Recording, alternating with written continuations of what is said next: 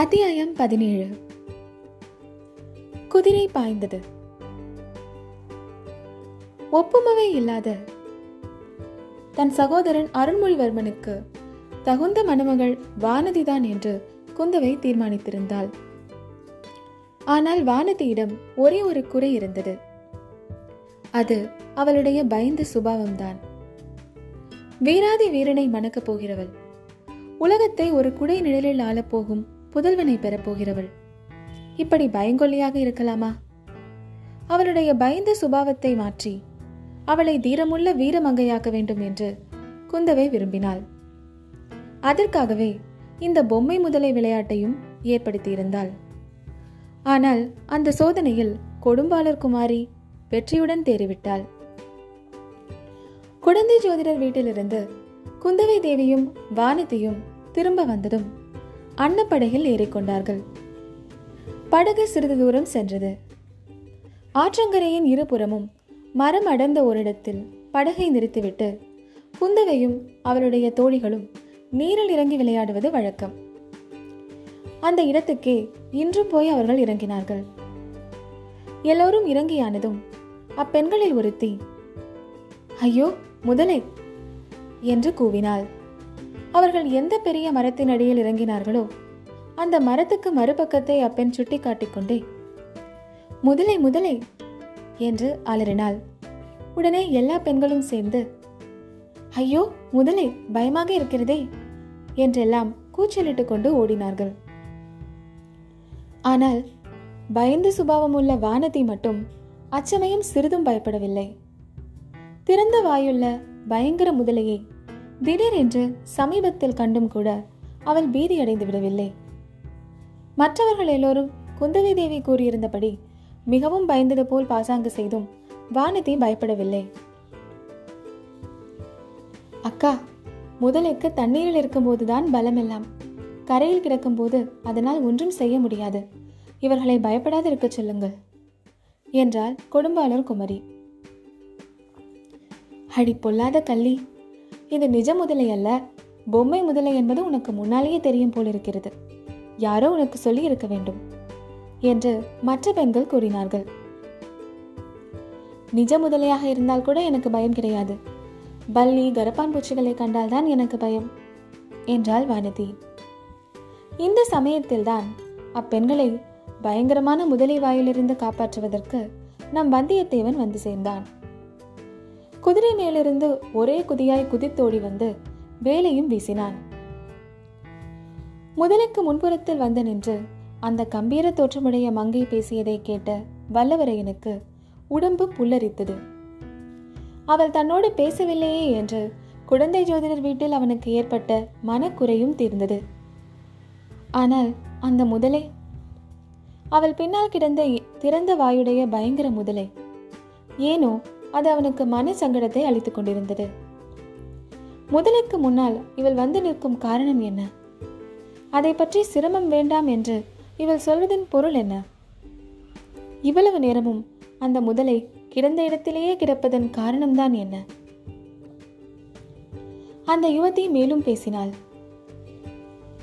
ஐயா குழந்தையில் நீங்கள் அவசரப்பட்டு ஜோதிடர் வீட்டுக்குள் வந்ததற்காக வருத்தம் தெரிவித்தீர்கள். அதற்கு மறுமொழி சொல்லாமலேயே நாங்கள் வந்துவிட்டோம். இதிலிருந்து சோழ நாட்டு பெண்களே மரியாதை அறியாதவர்கள் என்ற கருத்து உங்களுக்கு ஏற்பட்டிருக்கலாம். அப்படி நீங்கள் எண்ணிக்கொள்ள வேண்டாம். என்னுடன் வந்த பெண்ணுக்கு திடீரென்று மயக்கம் வந்துவிட்டபடியால் என் மனம் சிறிது கலங்கி இருந்தது. ஆகையினால் தான் தங்களுக்கு மறுமொழி சொல்லவில்லை. அடடா இது என்ன இனிமையான குரல்? இவள் பேசும் மொழிகளை கேட்டு என் நெஞ்சு ஏன் இப்படி பொங்குகிறது? தொண்டை ஏன் விக்கிக் கொள்கிறது குழலும் வீணையும் மத்தளமும் போர் முரசுகளும் கூட இப்படி என்னை கழிவறி கொள்ளச் செய்ததில்லையே. இப்படி என்னை குலுக்கி போட்டதில்லையே.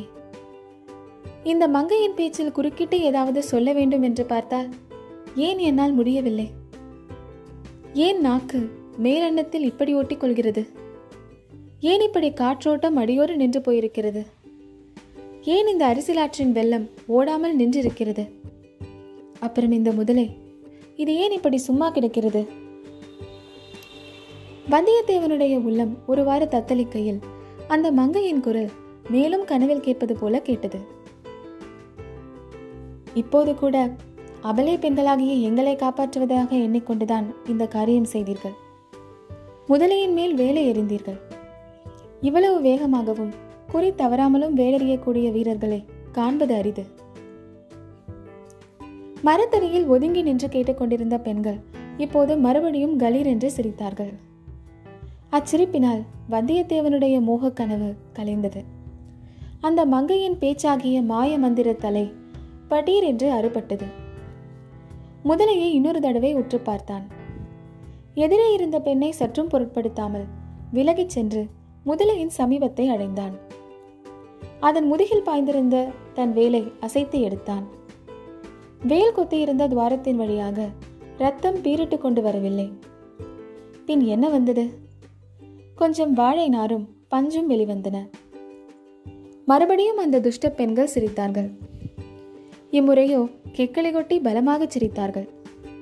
வல்லவரையனுடைய உள்ளமும் உடலும் குன்றி போயின. இம்மாதிரி அவமானத்தை இதற்கு முன் அவன் எக்காலத்திலும் அடைந்ததில்லை. இத்தனை பெண்களுக்கு முன்னால் இப்படிப்பட்ட பேர் அவமானமா இவர்கள் பெண்களா? இல்லை இல்லை. இவர்கள் அரக்கிகள். இவர்கள் பக்கத்திலேயே நிற்கக்கூடாது. இவர்களுடைய முகத்தை ஏறிட்டும் பார்க்கக்கூடாது. சீச்சி என் அருமை வேலாயுதமே உனக்கு இந்த கதியா நேர்ந்தது? இத்தகைய அவமானமா உனக்கு நேர்ந்தது? இதை எப்படி நிவர்த்தி செய்து உனக்கு நேர்ந்த மாசை துடைக்கப் போகிறேன்? இவ்வளவு எண்ணமும் சில கண நேரத்தில் வந்தியத்தேவனுடைய மனத்தில் ஊடுருவிச் சென்றன. அங்கு நின்று சிரித்தவர்கள் ஆண் மக்களாக இருந்திருந்தால் அங்கேயே ஒரு போர்க்களம் ஏற்பட்டிருக்கும். சிரிக்க துணிந்தவர்கள் அக்கனமே உயிரை இழந்திருப்பார்கள். அரசியலாற்றின் சென்னி பிரவாகத்துடன் அவர்களுடைய ரத்தமும் கலந்து ஓடியிருக்கும்.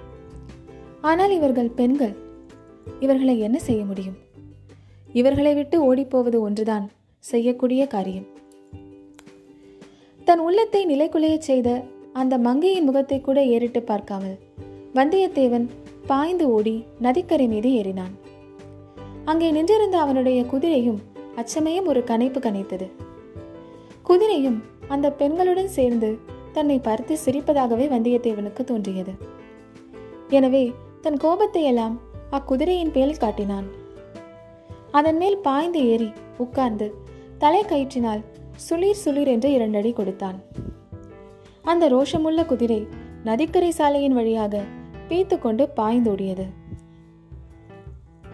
சிறிது நேரம் வரையில் குந்தவை பிராட்டி குதிரை போன திசையையே பார்த்து கொண்டிருந்தாள். குதிரை கிளப்பிய புழுதி அடங்கும் வரையில் பார்த்து கொண்டு நின்றாள். பிறகு தோழி பெண்களை திரும்பி பார்த்து பெண்களா உங்களுக்கு மட்டும் மரியாதை இன்னும் தெரியவில்லை. நீங்கள் அப்படி சிரித்திருக்க கூடாது. நாம் தனியாக இருக்கும்போது எப்படி வேண்டுமானாலும் நீங்கள் சிரித்து கொம்மாலம் அடிக்கலாம். அந்நிய புருஷன் வந்திருக்கும்போது அடக்கமாக இருக்க வேண்டாமா?